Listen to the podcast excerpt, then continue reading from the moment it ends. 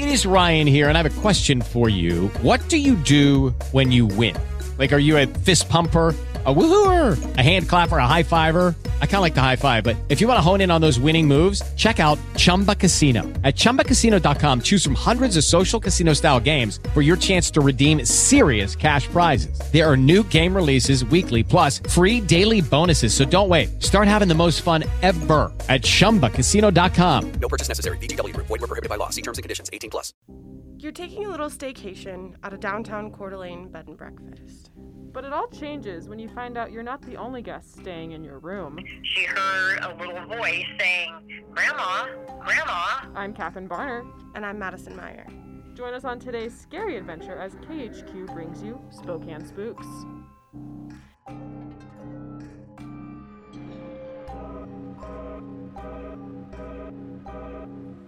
My name is Tina Huff, and I'm the owner of the Roosevelt Inn. Tina and her husband have owned the Roosevelt Inn for 21 years, and when they first bought the location in 1999, odd things were happening.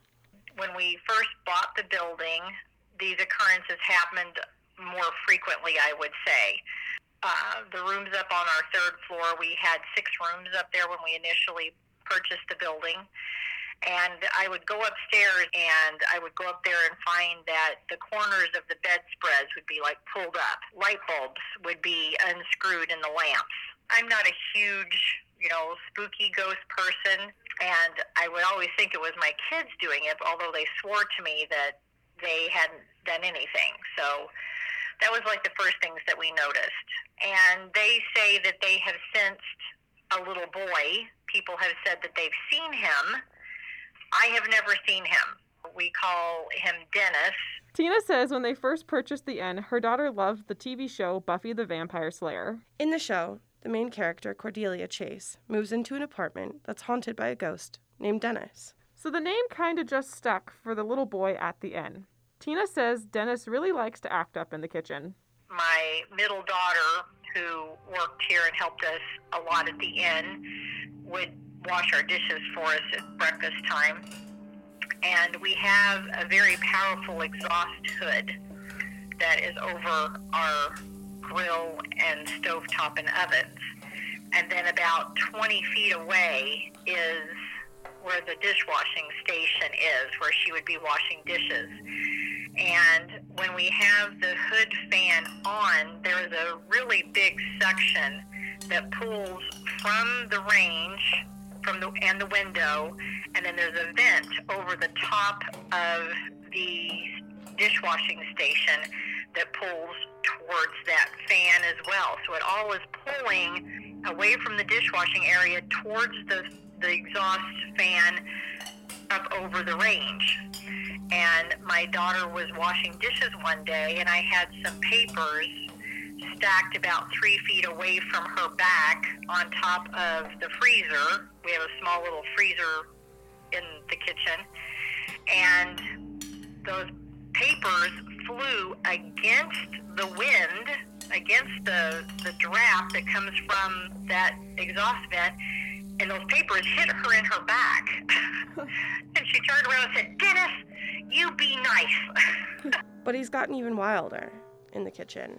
I was in the kitchen one afternoon making cookies, and I'm I have those weighted kind of cabinet doors that once they get to a certain point they they close themselves.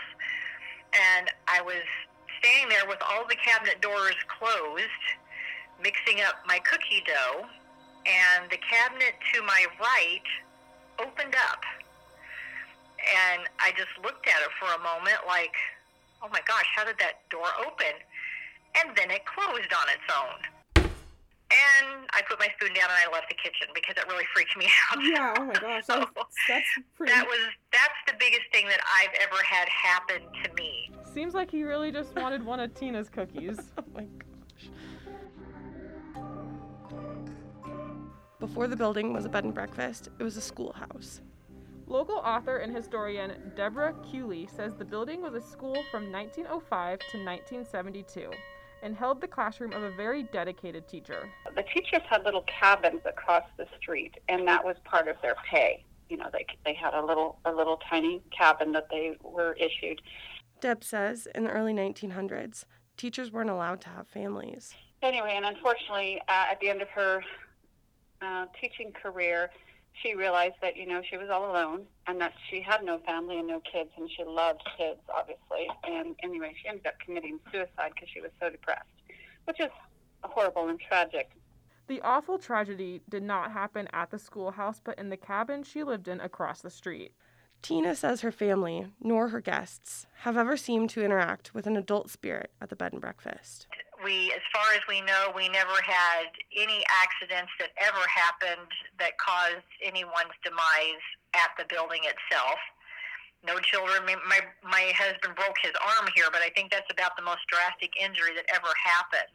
One of the ladies that was here that was talking to me about spirits, she said, you know, people get the wrong idea that you know the people are trapped in a place where something terrible happened. She goes more more times, and again, this is what she said.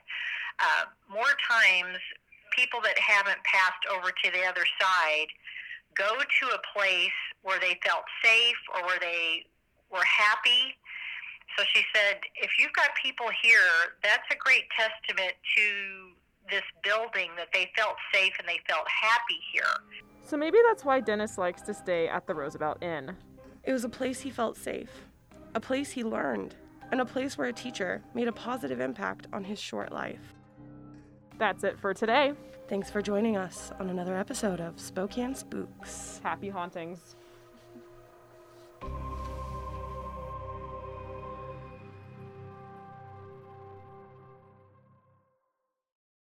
Hello, it is Ryan, and I was on a flight the other day playing one of my favorite social spin slot games on chumbacasino.com. I looked over the person sitting next to me, and you know what they were doing?